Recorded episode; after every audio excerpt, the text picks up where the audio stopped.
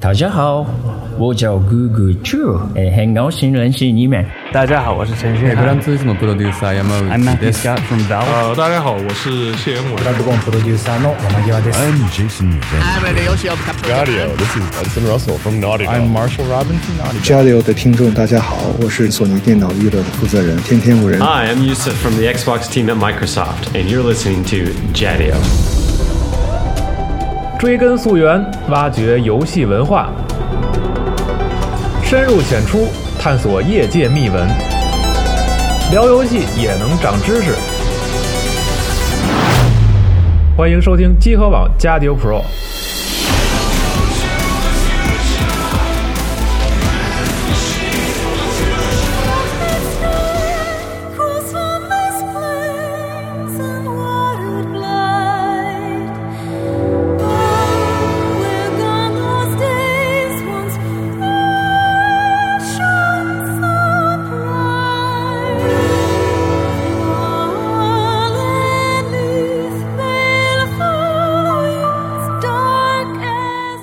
欢迎大家时隔多年再继续收听我们的 这个《Dragon's Dogma》对这个《龙之信条》节目的下一期。对。然后上一期我们聊了特别激动人心的剧情啊，以及结尾的一些关于轮回的分析。对，嗯。然后，然后我们仨这个接接着回来给大家聊一聊为什么嗯，日本做的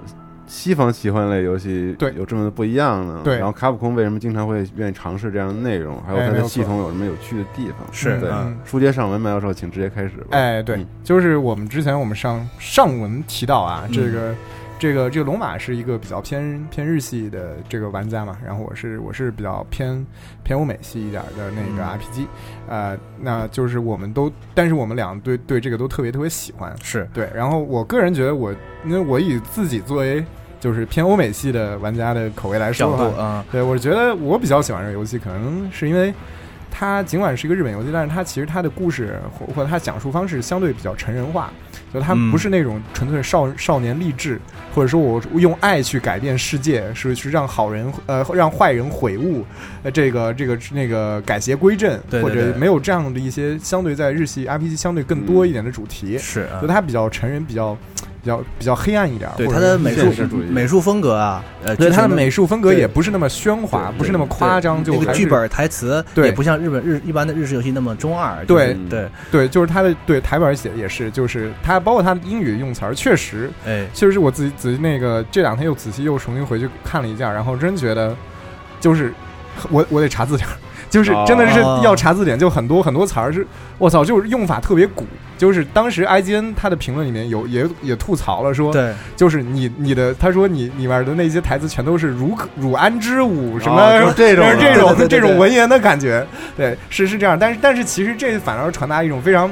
非常棒的、非常忠实的还原的那种那种对，历史的氛围，就特别他们本地化做的非常好啊，这个。对，应该我们怀疑他不是做本地化，对对对。我们怀疑就是以英文为原本对，就是你记得当时我们采访这个巫师这个 Martin，他就说他是两个剧本同时写的，英文版和波兰文同时写的，所以我怀疑就是他是日文跟英文的剧本同时写的。是而而且这个东西怎么说呢？这个其实也是和符合卡普空的传统，嗯。就是就而且他的游戏是直到就是他的那个 Dark Reason 那个大型的资料片才加入了日文的语音，是原本在日文版的时候它都没有日文都是语音，英文的语音，对，就对对对。这个在日本的游戏中间不是那么常见，对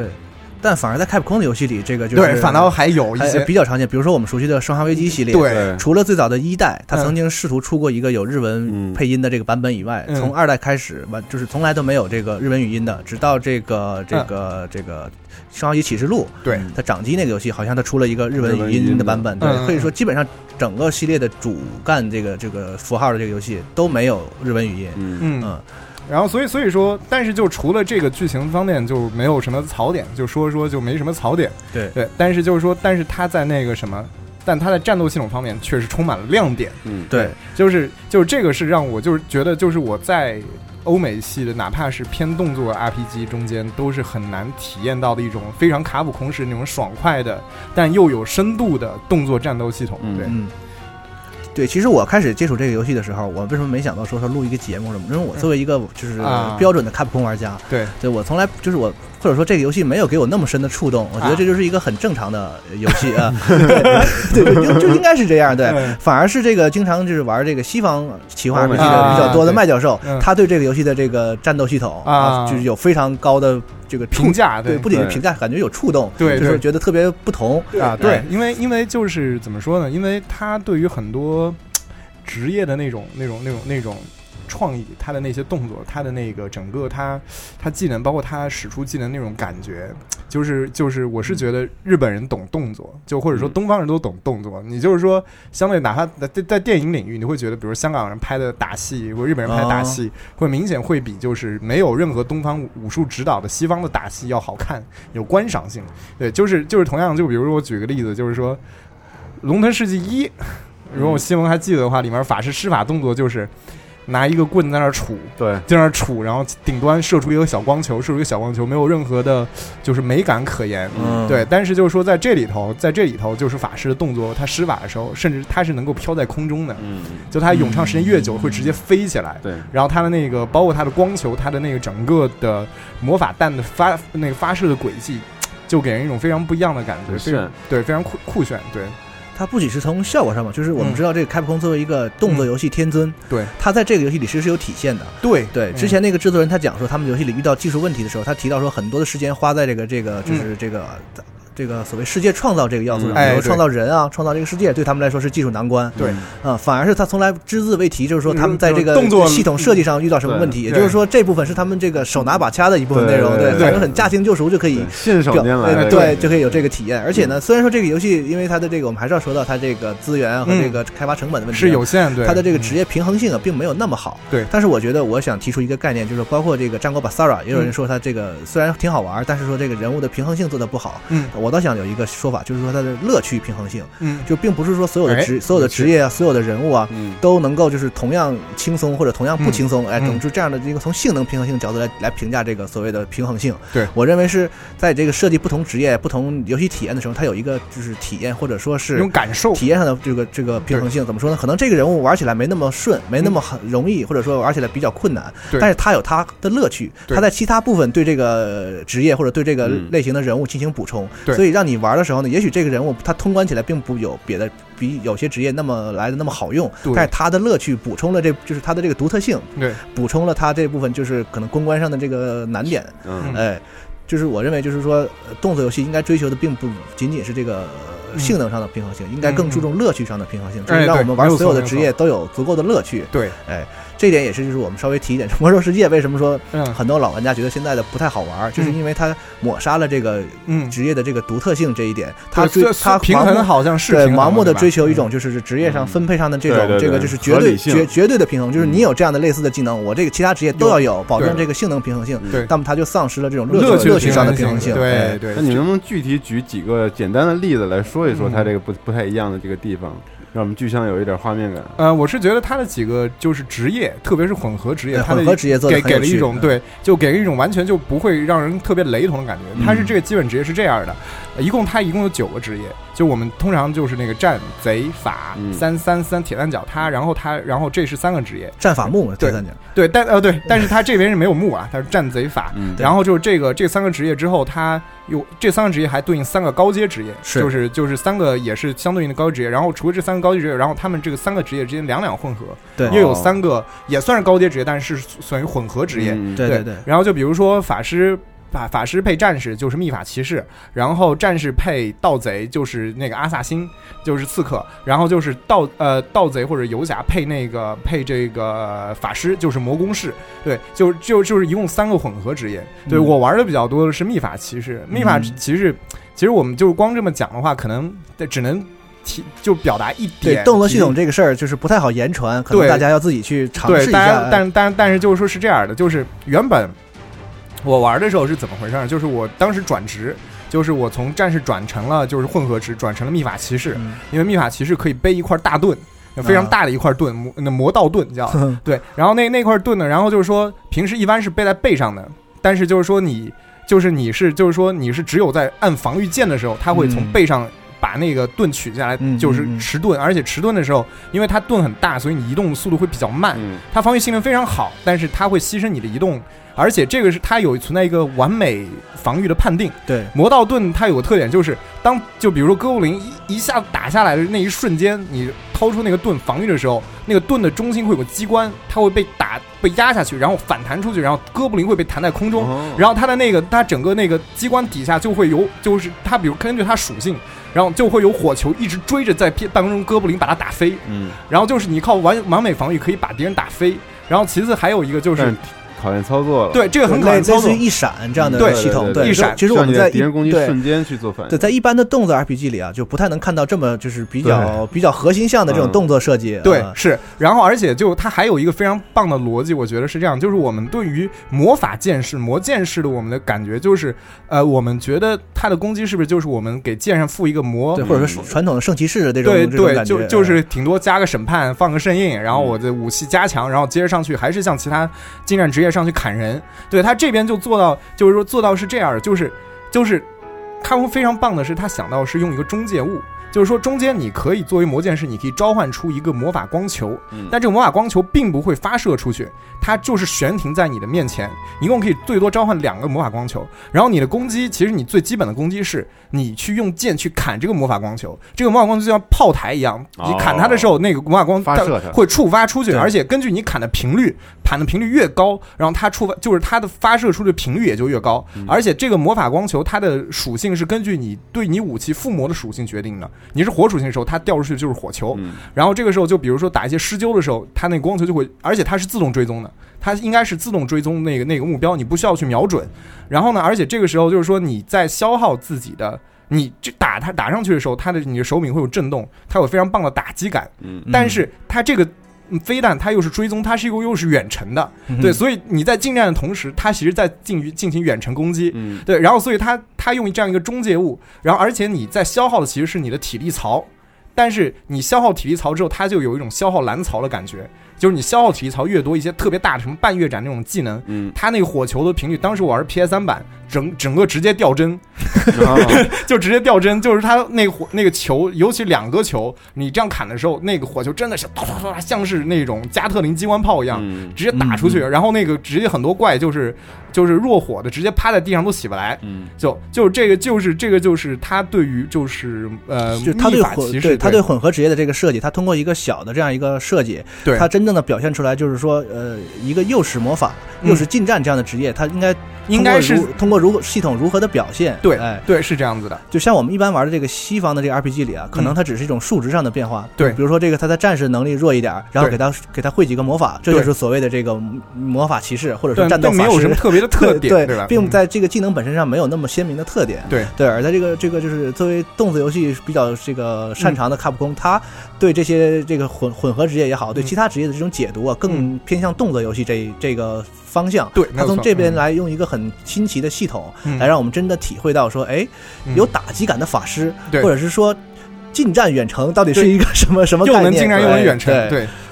所以龙马你你是龙马，其实很多职业都玩了，对。但是我之前我是我还没有玩过魔宫士，当时龙马跟我讲魔宫士特别有趣，对，魔宫式他，因为我是因为我玩所有奇幻都是比较喜欢盗贼这个职业嘛，嗯。呃，比较喜欢敏捷系职业，所以我是从盗贼开始，然后转成这个刺客，对。然后最后在这个资料片的时候呢，就我看到很多人说这个魔宫比较好用嘛，然后嗯。加敏捷这个属性就是比较好转魔宫嘛，嗯我玩了一下魔宫，就是嗯。觉得果然是非常非常不一样，对。嗯，它和我们一般想象的这种射箭的这种职业啊就不太一样，哎对。如果你是魔宫士，你还是跟射箭跟对那个道就游侠式射箭，那也没什么意思。对，大家可以想象，这是一个用特殊的弓箭来驱动魔法的这样一个职业。对，它射出去的全部，它你不需要任何的弓箭了，嗯射出去的全部都是魔法球。对然后这个魔法球有不同不一样，就是根据不技能的不同，有不同不同有各各种各样的这个形态。嗯有些是可以在这个狭窄地区反复这个弹弹对，弹的这样的一种，这不是半藏嘛？对对对对对，很很 很像半藏那个那个弹射弓。对就是你在狭窄地区，这个魔法这个这种箭会非常的好用，可以嗯弹出相当高的伤害。嗯对，还有一种呢，就比较类似于散射，就是说你嗯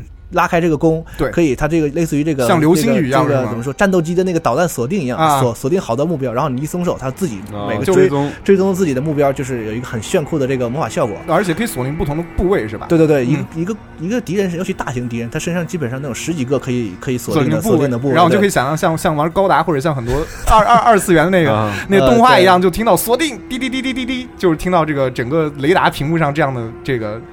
指示器，对对，而且这个魔工这个职业还没有还保留了一点这个盗贼的特性，它嗯可以继续使用这个匕首、双刀这个武器，嗯然后它有一些这个近战的技能，嗯，也很也很好用，保留了一些很好的技能。也就是说，你玩这个职业的时候，可以体验到很丰富的这个对这个效果。对确实真意义上混合职业，对嗯对，真正就是说从系统上表现出了混合的这个概念。嗯。然后就我是觉得这个战斗系统，其实嗯就是中间我们自然不用说太多，因为就首先大家也知道卡普空的这个质量呢肯定是动动作天尊嘛，对，所以这一块大家都不需要要担心这一块儿，而且在欧美的评分中间，他们普遍对于就是这个战斗系统的评价非常高，对很多媒体对这个游戏的剧情啊、画面给了非常低的分数。对。然而这个游戏最后总体分数大概达到七和八这个程度，对。也就是说，欧美的这个媒他们媒媒体对基本都给了这个游戏的这个战斗系统九分和十分，这样嗯就是几乎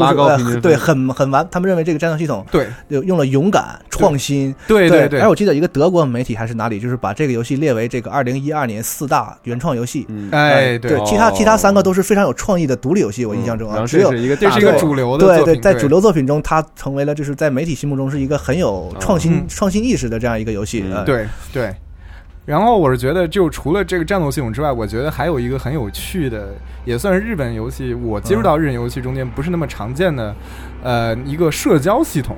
对，这个就是我当时就是你当时说，就是他说自己提到了提到一些欧美的什么老滚啊之类的，包括神鬼预言的时候，我说 对，就是因为他的这个社交系统跟神鬼预言真的特别像。嗯，因为神鬼预言它的一个特点是在于你可以跟它游戏中间任何 NPC 对进行社交好感度对好感度，然后你甚至可以跟任何人结婚，然后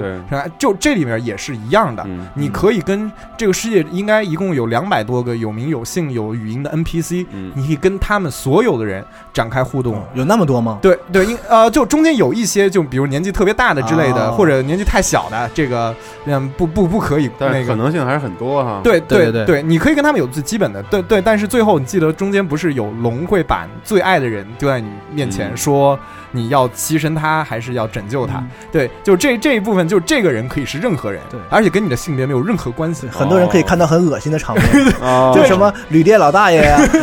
什么什么对对旅行商人啊对，当时都都有可能被对，当当时我玩过来是这样子的，就是他的他呢，就是说他的除了好感度之外，因为所有人都可能到一个最高的好感度，但是比如说你很多人都已经到了，他有个所谓最高好感度这样的一个概念。就是你到那个数值之后，然后那个人看着你的时候，他的背后会有粉红色的光环，嗯特别特别恶心，我觉得对这个是对特别 就是就是就是特别爱慕的看着你的那样那样的一种一种眼神。然后这个这个情况就是说，你可能有好几个角色都都特别喜欢你。然后他这样最那这个龙怎么选呢？那他肯定会选就是你在面对他之前最后说话的人。哦，当时我当时嗯当时我当时特别犯了一个很傻逼的事儿，就是当时是有公爵夫人，就是那公爵夫人只跟他政治婚姻，她嫁给了公爵，然后呢中间有很多就是就是。感觉像是官配，就是官方就是给你男性角色专门配的这样一个还算挺好看的小姑娘。然后呢，你跟她经历很多事情，然后终于把她好感度杀到最高。然后她也她也就是她最后有个任务，就是你要把她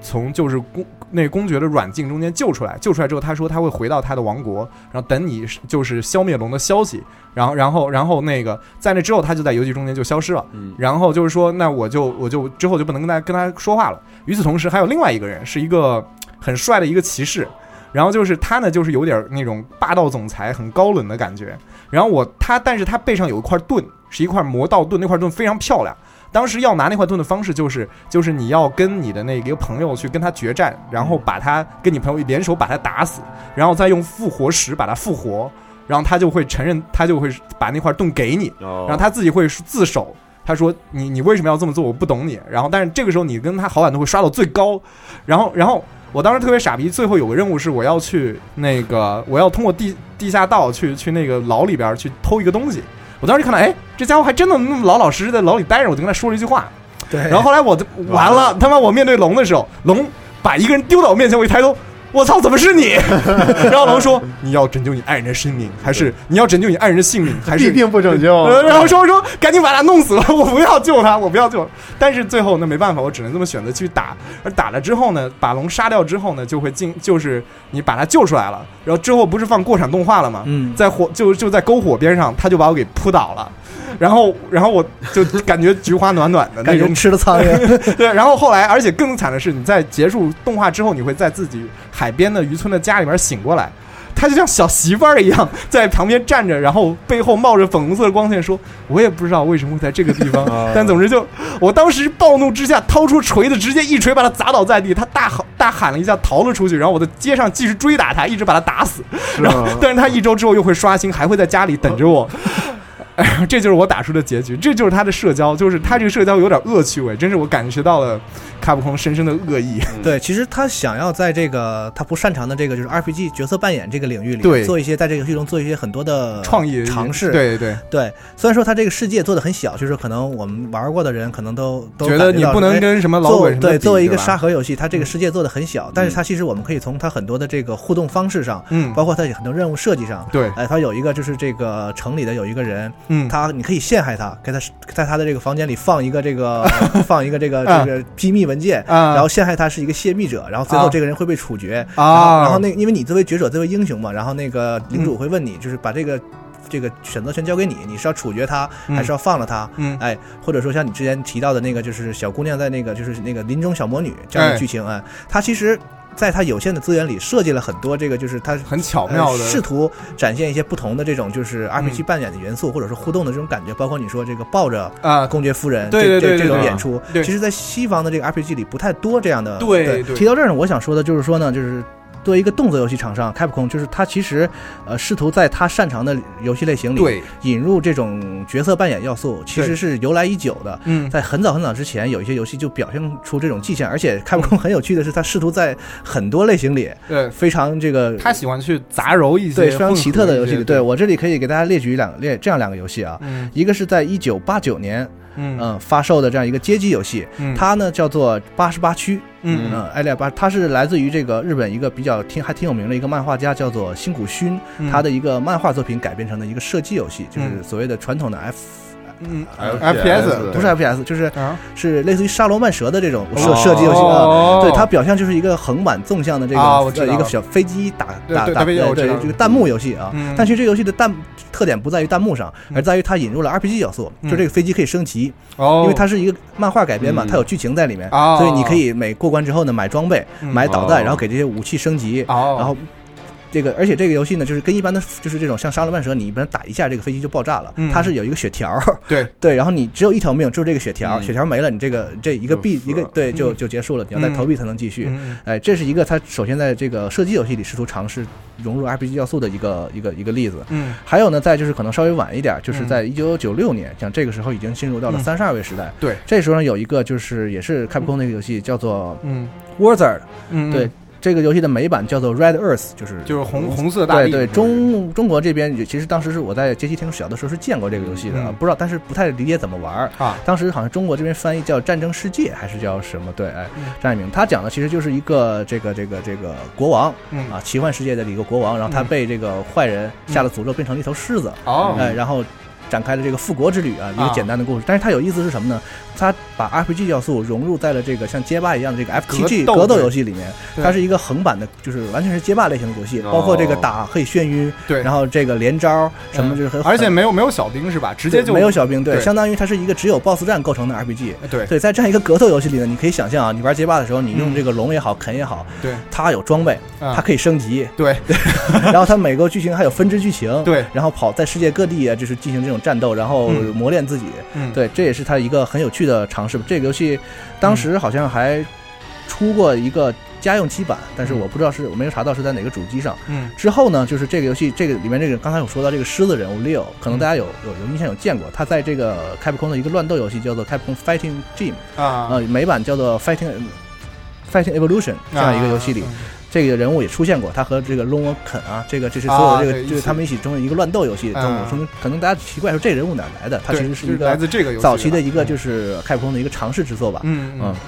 然后呢，在这两个游戏你刚刚提到九二九八九年和九六年这两个游戏之间呢，其实开普空还做了一个，就是还做过其他其他很更有意思的游戏，就是他试图在这个横横版过关游戏当中，对轻版轻版就是他在这个作游戏对街机上比较擅长的领域里，嗯。试图融入这个 RPG 要素，而且他融入的是这种非常非常传统的这个 D N D 规则，对是对一种桌游的感觉。这样就就提到我们这个嗯。麦教授非常喜欢的一个系列，就是名字就叫做《龙与地下城》，对对，它是有正就是正统的这个《龙与地下城》版权的这样一个游戏，是的对。没有错嗯哎，麦教授可以来介绍一下 这个游戏。对对，这个这个游戏也特别神，就是就是这个游戏怎么说呢？就是说它是原本是应该是那个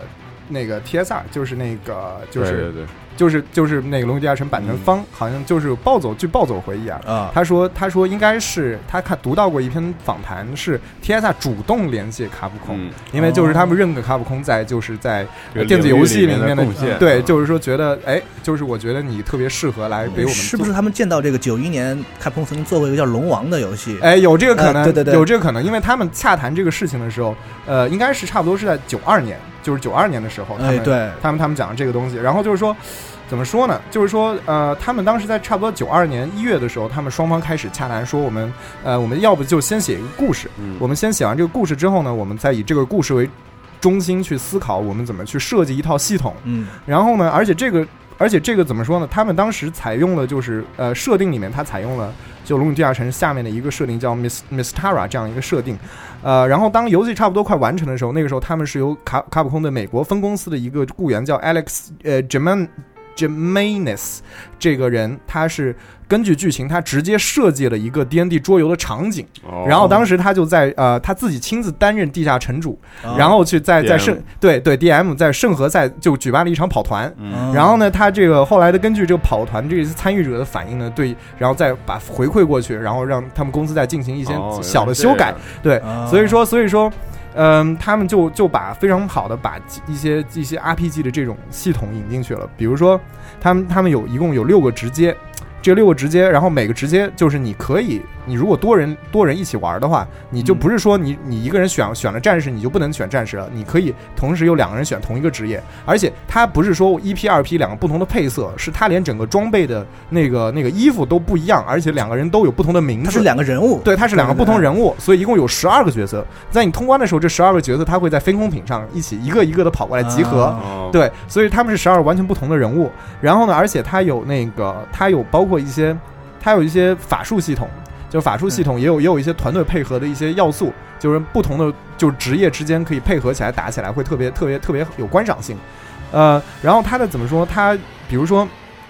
呃，它很有意思的是，它有一个装备系统，就是这个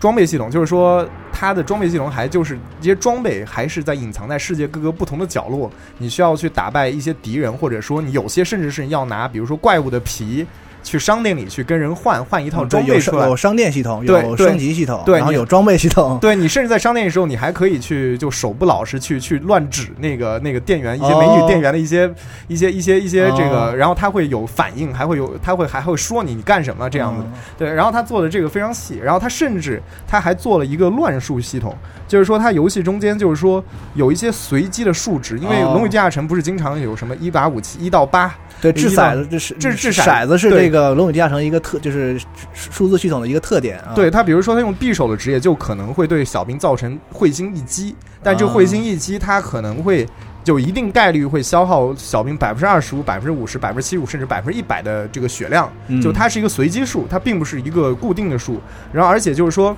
他这个战士也会就是比如说打出暴击。而且这个暴击也是一个随机数，就是说你是一定几率暴击，但是暴击的话会玩法跟 D N D 规则还是对很连通的对的。，但是它是一个但是暴击除了就是我打出这样的伤害之外，它还它会导致敌人浮空。嗯，然后这个所以说它这个暴击也变成了一个动作游戏，需要考虑量。就是我就是有一些连招，它教你就是说怎么去避免暴击，用一些暴击几率小的一些就是招数，这样的话可以实现更连贯的打击。明白。嗯对，所以它就非常棒的把这些东西就是结合在了一起，还有包括等级系统，还包括起名系统，就是它起名甚至会影响你初始的装备。嗯，就比如说你 A 到 A 到 Z 这二十六个字母，每个字母带对对应的就是呃十就是一到一呃零到九。就十个数字，然后这十个数字最后你的名字比呃就加起来，然后最后把这个它会得出一个两位数，两位数再把个位跟呃十位数加起来又会得到一个数，然后这个数根据你不同的职业又给你不同的装备，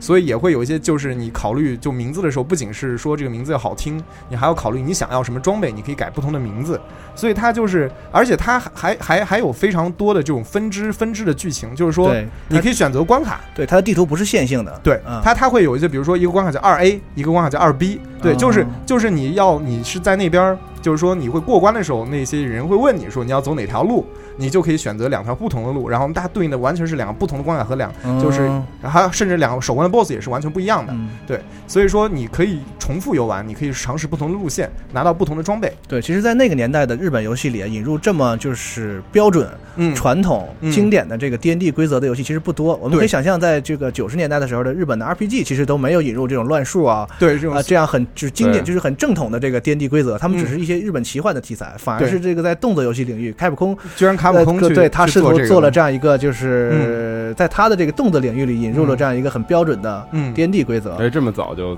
做了这个，对。对，所以就是说，怎么说呢？为什么我们要讨论这些，或者说讨论开普空这做的这些东西？是其实我们其实我们还是想说，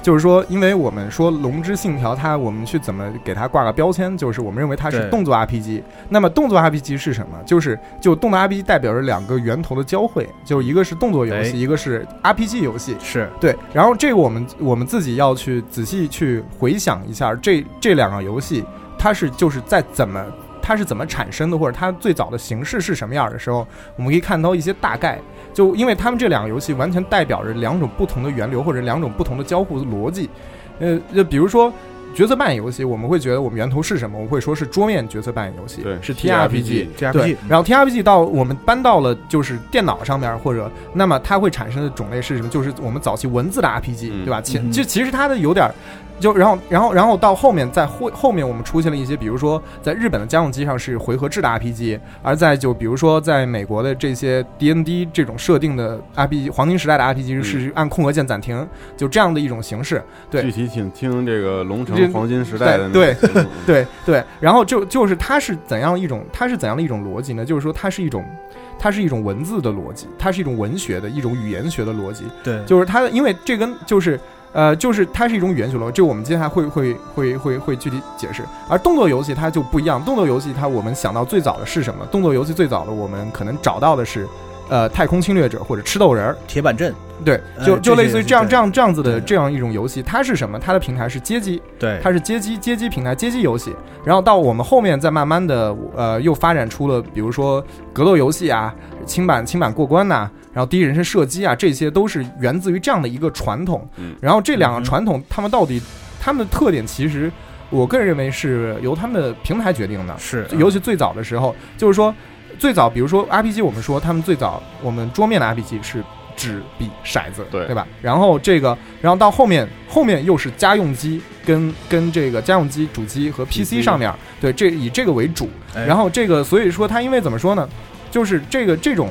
家用机主机，我们想想，它本来就在家里边儿，或者我们在跑团，我们在一个密闭的环境中间，我们当然不会说希望我们这个十分钟快速解决战斗了，对，我们是希望我们能跑得久一点儿，我们能够深入地去了解这个世界，去去创造这个世界，去跟这个世界互动，所以它本身是有这样的，而且再加上就是我们很早期的时候，主机游戏也好，PC 游戏也好，它的价格是很相对比较高的，在那个比如说七十年代或者八十年代的时候，不是说就是就是在我们那个时候的物价来看，哪怕日本也好，美国也好，都是非常贵的东西。然后所以说，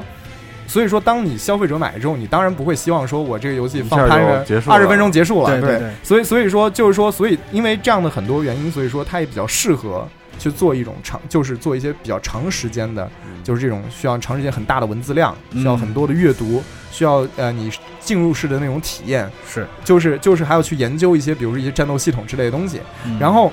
所以所以它就是慢慢的就形成了一种，就语言学上的或者一种抽象的一种逻辑，就是我在这儿，谁在哪儿做了什么事。杰洛特在这里杀了一只怪，杰洛特选择将这个怪，就是他他的这个交给治安官换取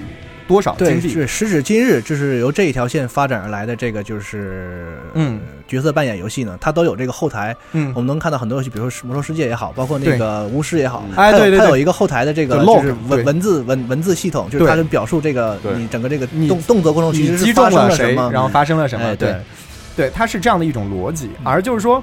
而就是我们街机为主的，就是这个动作游戏呢，就是就日本日本有说法，就是一百日元的买卖，就是你投一个币，投币，对对。你投币，然后所以说就是就是因此它应该就不会适合就是放这种文本量巨大、剧情又特别复杂，然后或者还有高难度谜题的这种游戏，因为因为总不见得说我我得让你就是在这个这个这个机器面前做一嗯。做二十四小时，那那街机店怎么赚钱呢？所以所以说呃在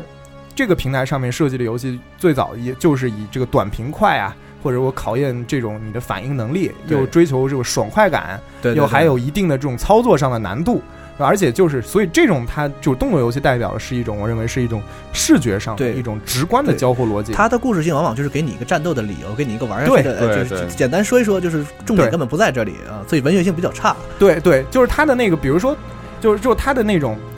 它的它是用打击或者用一个动作，在跟游戏中间的所有的物品和人物做这样的交互。比如说，比如说，你知道，就是 RPG 中间我们可能要开个箱子，我们要去找个钥匙。要找个钥匙，然后把箱子再开了，嗯对吧，然后选择是否打开箱子，yes no yes 打开，对吧？然后在动游戏中间，直接一一锤砸烂，对对对，一锤砸烂，就是就是就是，或者说，我举个更更更好的例子，就是说，就是说，比如说早期 RPG 中间，它这个文字型逻辑，所以它的生命值是什么？三十杠三十，对吧？那我们在就是街机游戏是什么？是血条，是一个直观的几何的形状。嗯，我们就我们可能它也背后有数字，但是它不想给数字给你看，它想给你看一个更直观的，嗯你跟能够反映出来的东西，所以它是一种图形的思维，对而数字是一种文字的思维，对，是这样的。嗯，对所以麦教授的论点就是说，这个所在的平台和嗯介质决定决定了游戏他们各自不同的设，计。对因为可能很多玩家往往觉得说分日式游戏和这个欧美游戏，对，所以我跟麦教授其实这个事儿也讨论过，对。我们一致的观点就是认为，其实这个决对决定游戏的这个特点呢，并不见得是这个文化，对嗯因为大家其实对于这个玩游戏这一点其实嗯是共通的，就好像说玩游戏都是朋友，大家能觉得有乐，大家能觉得有乐趣的东西其实是共通的。那么是什么决定了这个游戏的发展会产生这样的两条线的差异？对其实是平台。对对当时的硬件环境或者说它这个客观环境决定了对这样的两个平台所来来源不同，所以他们导致他们侧重点和发就是怎么讲发展的这个路径也不对，尽相同。而而而且就是除了平台这个平台的特点之外，其实还有一个重要的点是，嗯也确实也是受限于当时的技术。嗯对对对就是当时你你看我一个框体我能储存多少信息量，我一张软盘我能存多少东西。对那我不可能说把现在比如说是吧，守守望先锋这么多的那个这么多的 CG 全都塞到一个软盘里面，对吧？嗯所以所以所以所以就是说，所以说，呃，我们早期的这些文字 RPG 或者传统这个 RPG，我们就一注定了我们要很大的文字量。我们就没有办法用特别精细的动画演出，我们就会呃，退而求其次，我们用一个四十五度的俯视视角，而且去用用文字去表述我觉得它没有必要吧，它可能我觉得跟文化文化也有关系，这嗯不能说这个跟文化完全没有关系。对当然不是 TRPG 它本身就是那么一个过程的游戏，那么它还原到电脑里，它肯定不会是一个给你看的特别详细，然后打的特别好，像卡普空这样的游戏一样。对，当然更多的还是用文字来给你体现对想象力。对对，它是用它是用，因为最早，因为比如说我们用纸或笔，嗯我没有办法立刻，比如说把战斗场景画个动画画出来，不可能。对，就是说，当然如果能做到，我相信大家也愿意。但是也，但是因为他用了这个东西，怎么说呢？去反而却是这种这种。怎么说呢？他把一种劣势又变成一种优势，就是说文字它有给我们很多想象的空间，我们就不需要去用固定动画去去束缚我们的想象力。嗯就是所以说，呃，当然也有这这部分因素了。总之，他在早期的时候，他就是更倾向于用这种文字去跟你去对对对讲故事，嗯让你去想象当时的那些故事场景，让你去脑补。然后呢，就是说，呃，怎么说呢？而反过来，早期的这些动作游戏，因为就是它本身它的那个考虑到本身它的一些商业的原因，我不能让你玩很长时间，但是也有一些技术上的原因，所以它尽可能用更加有效率的方式去嗯。交代一些东西，比如说对对对，比如说一些杂兵，就他的一些他身穿穿的衣服的特点，他的可能他包括他，比如说有的有的时候你把 BOSS 给打翻了之后，你看到那些杂兵非常恐慌，然后他满脸冒汗，就那种那种那种小的细节，他是又通过这种这种非常呃有效率的方式更，直观，更对就是通过图形的方式嗯来对来来呈现这样的他想表达的一些实质上就是文字性的内容。哎对对，就是说就是说，其实就是技术上瓶颈其实也是存在，因为它就是街机的话，你你的那个比如说尤其卷轴这种，你靠的比较对对近。然后你可以比较适合用这种二 D 的这种画面去表现更精细的东西，大家这样就可以省时间。对总之这两方面它就会表示两种不同的倾向性，或者两种不同的习惯对思路。对，我们来讲这个，就是说硬件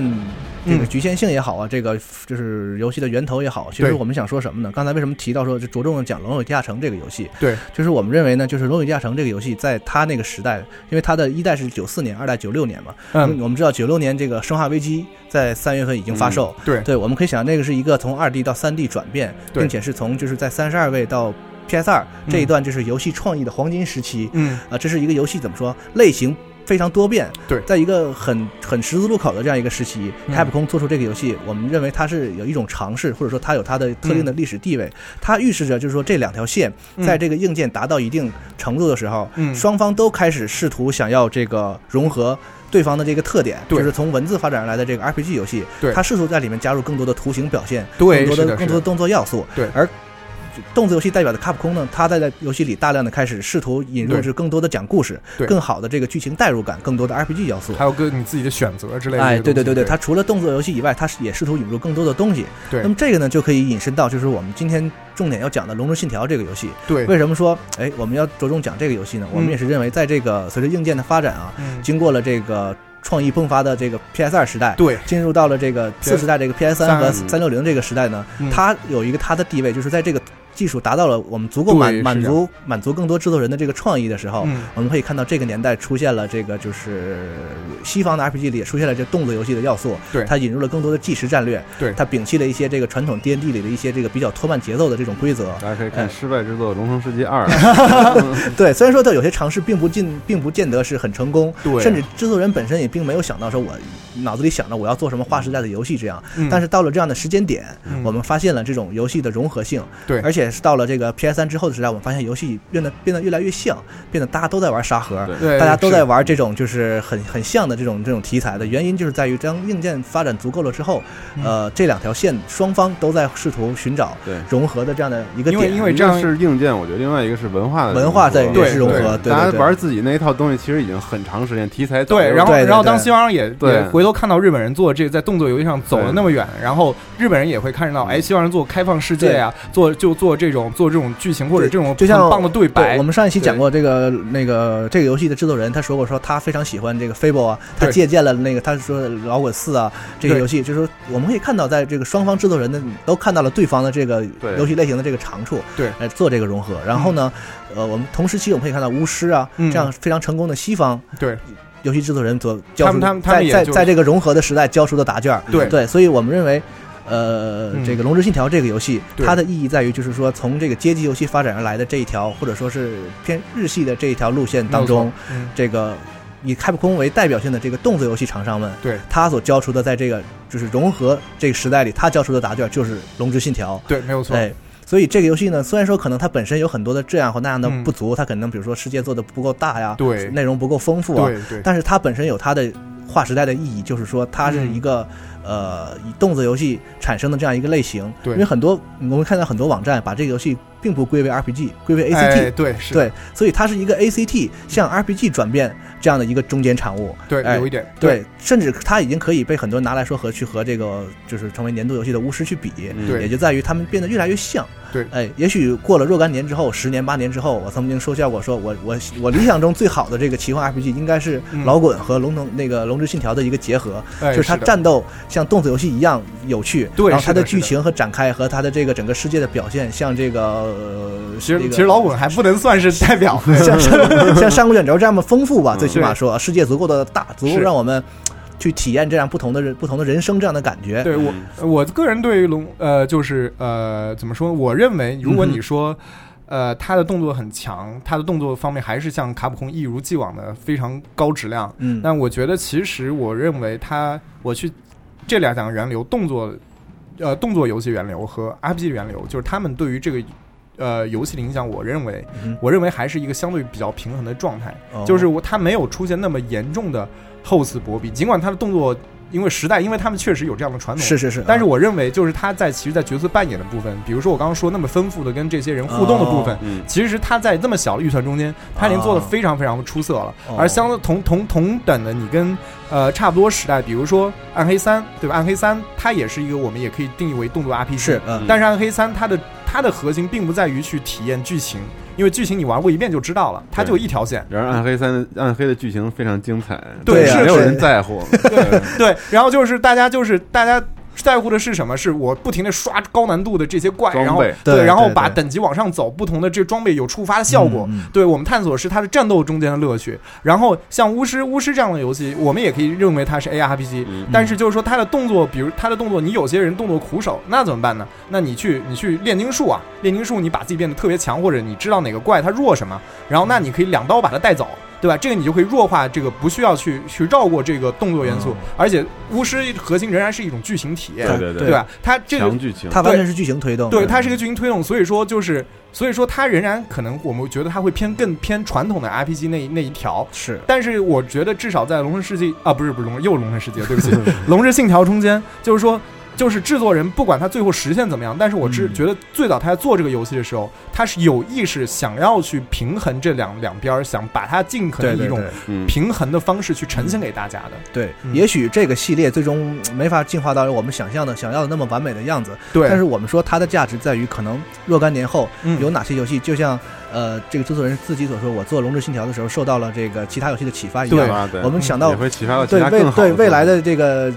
未来的制作人们可以受到这个《龙之信条》的启发，对。发现说在这个 RPG 要素我们已经丰富到不太平静的时候，嗯。嗯。我们可以在其他的乐趣上为玩家带来更多的体验。对。对，有其他的游戏能够接受到这样的一种可能性，嗯。然后把它发扬光大，这也是就觉得这个游戏本身也发挥了它更、嗯。另外更深层的意义。我可以再再说细一点，就是我觉得是这样的，就是关关于卡普空可以给现在的业界，特别是欧美的 RPG 带来的启示，我觉得是这样的，就是中间尽管它预算很小，但是我觉得它中间一些细节，就是一些细节确实是一个很热爱这个题材人做出来。比如说中间有个细节，就是你在城内走的时候，你如果戴的是一个全覆盖式的那种头盔，嗯，对，你在城内的时候，那个头盔是揭开的，嗯就是你的脸是露在外面的。啊，对，然后就是包括还有它的那个，比如说弓箭，它的弓箭就是它可能你射不中敌人，你可能射歪射到墙上，嗯但是他射歪的时候，他特别做了一个反弹掉到地上的这样一个动画。就这个东西，其实我们没有任何必要，我们为什么要浪费资源去做这个东西？挺费资源的。对对，特别费资源，但是但是但是卡普空去这么做，因为我觉得它是真的是源于它一种我之前说的这种街机或者动作游戏一种图形叙事的传统。就是尽管这个是很细枝末节的东西，但是我希望这个世界看上去看上去真实可信，对对，所以我把这个东西带入了这样的一个感觉像很偏西方的这种 RPG 中间，所以它给我就相比其他 RPG 游戏，它在视觉上面给我一种更细腻的感受。对，是这样子的，所以我是也是特别希望，嗯，就是在哦之后的在一些就是欧美的传做传统的 RPG 生软这些厂商，他做的时候也能够借鉴这些东西，能够在视觉上面以现在次时代那么好的机能，对对对能够能够多做一些感觉没有用，但是却能够增加你代入感的这样的一种因素。对，嗯我觉得这个特别好。嗯对，所以就是我们，我觉得是就是说，现在我们就是龙马也说了就是从 PS 二的末期就开始，就是这这两个源流就开始做融合。融合，开始慢慢融合。所以其实今年我们已经可以看出这样的例子，比如说《塞尔达传说》这个《荒野之息》，哎，对对。吧？就是它就是非常明显的，塞尔达原本的是 RPG 一个代表嘛，然后它越做嗯越来越就是像又又开放世界，嗯。然后或者还有还有就就是呃 FF 十五，呃最终幻想十五，它也是一个动作 RPG 的这样的一个感觉，嗯，对。然后但是你也知道 FF 是历来讲故事能力也是非常棒的，对对，所以说我是觉得确实我们可以已经看出一些征兆对。哦，你是认为这些游戏已经就是看到了这些点，他们有借鉴或者好有发扬也好，嗯，我只觉得就是确实像，因为技术条件成熟，嗯而就是游戏业界之间互相交流，一个团队中间不同国籍的人，就是就是越来越多多国籍嗯团队这样的出现，我觉得对游戏业界现在就是已经呈现了这样一种一种特别好的趋势。其实早就已经开始了，我觉得上个时代其实已经开始了。对对对可以从对对对西方的 RPG 游戏里看到更多的动作元素，就是现在已经特别特别常见了。对对没有动作元素，你就别说这个是一个对，其实其实主流的有 RPG 大对，作。其实你说哪怕《龙腾世纪》，《龙腾世纪》，你觉得就是说它确实融入了很多 RPG，就动作游戏要素那是一个典型。对，那是个典型。但其实它的仍然它的玩法之类的，它还是算还是算几秒钟一个间隔，但是它就具备了这样的一个形式对，确实这样子。然后日本就不用多说了，就更多了，往对西边这边融合的。嗯对。然后我觉得塞尔达新的塞尔达是一次特别特别嗯。值得期待的一个尝试，我觉呃得，因为塞尔达以前它的传统里头嗯。有太多有趣的设计，而且特别有自己 DNA 的那些东西对对。然后如果能融合一些开放世界等等，我觉得能玩出特别多的花儿来。没错，所以这种融合对玩家来说是一种最大的一个好处了。对。对，嗯。嗯。嗯。然后不知道嗯。这个游戏嗯《龙之信条》还什么时候能够出个二代续二代作就续作就是好像今年他说其实是有在做，嗯。有有企划在企划因为去年的时候，他发发售发布了这个 Online，Online，对对。对，然后在这个月的其实玩不到，因为它锁 IP，对。对，然后在这个月，这是六月的六月末，它会有一个大的更新，嗯。嗯，但我是还是希望这个能作为一个做一个单机作品，单机，对对对对对，这个 IP 要转成网游持持续下去的话，对。也不太好。对他我觉得还是想走老滚那个路子，但是就是有点走的有点着急。对，对对对对对，嗯，嗯，可能再成熟一点，哎，对，再养一些。对这个因为续作我们期因为那个待了很久英金英金野他自己说，就是他认为就是这个游戏完成度差不多在百分之七十左右，但是我跟龙马都认为这个数值有点高了，对。我估计就可能到百分之五六十，差不多 到他原本设计的那他不。敢说，对。对，卡 给他骂死他。对对小小小林得把他踢出去了。对啊嗯，总之吧，反正这个游戏如果您还没玩儿，哎，可不可以？现在 Steam 这个版本是非常好，又便宜又完又又又又汉化又完美的一个游戏，嗯大家可以尝试一下。嗯，包括刚才这个麦教授提到的这个《龙与地下城》这个系列，对。他曾经就是在一一三年的时候，哎一五年的时候也发售了这个 Steam 版，对。你大家而且他当时非常有趣，就是为什么我觉得这是卡普空的一个传统，这种融合 RPG 是和动作是一个传统，就是他当时他和那个《龙之信条》的那个资料片儿，那个那个黑暗崛起嗯。和那个它和这个龙与地下《龙与地下城》这个重置版是同一年发售的，哦而且作曲都是那个都都是牧野正呃嗯。牧野忠义，嗯。对，所以所以也非常奇妙的一个巧合啊。对，如果你喜欢吧，可以去 Steam 上找一找，现在有对 Steam 非常方便，很很多老不贵。的经典游戏，对，都可以在这上面重温一下，或者你没玩过也好，或者你玩过重温一下也好，嗯，对。对，嗯，那咱们就对，安利完毕，安利完毕对对两两期两期节目的时间安利完毕，不知道大家的这个感觉怎么样？嗯，对，反正我估计很多人 Steam 已下单。然后关于剧情的讨论，欢迎大家在评论区里留言。对，哎然后我会就是关于那个，我会专门就是写弄弄一篇儿，就是详细的它的那个那个过程，那个那个所谓的循环。对，然后我也欢迎就是大家可以一起在那儿集中讨论。对，好嗯，OK，那咱们就这样，谢谢大家，下期节目再见，哎拜拜拜拜。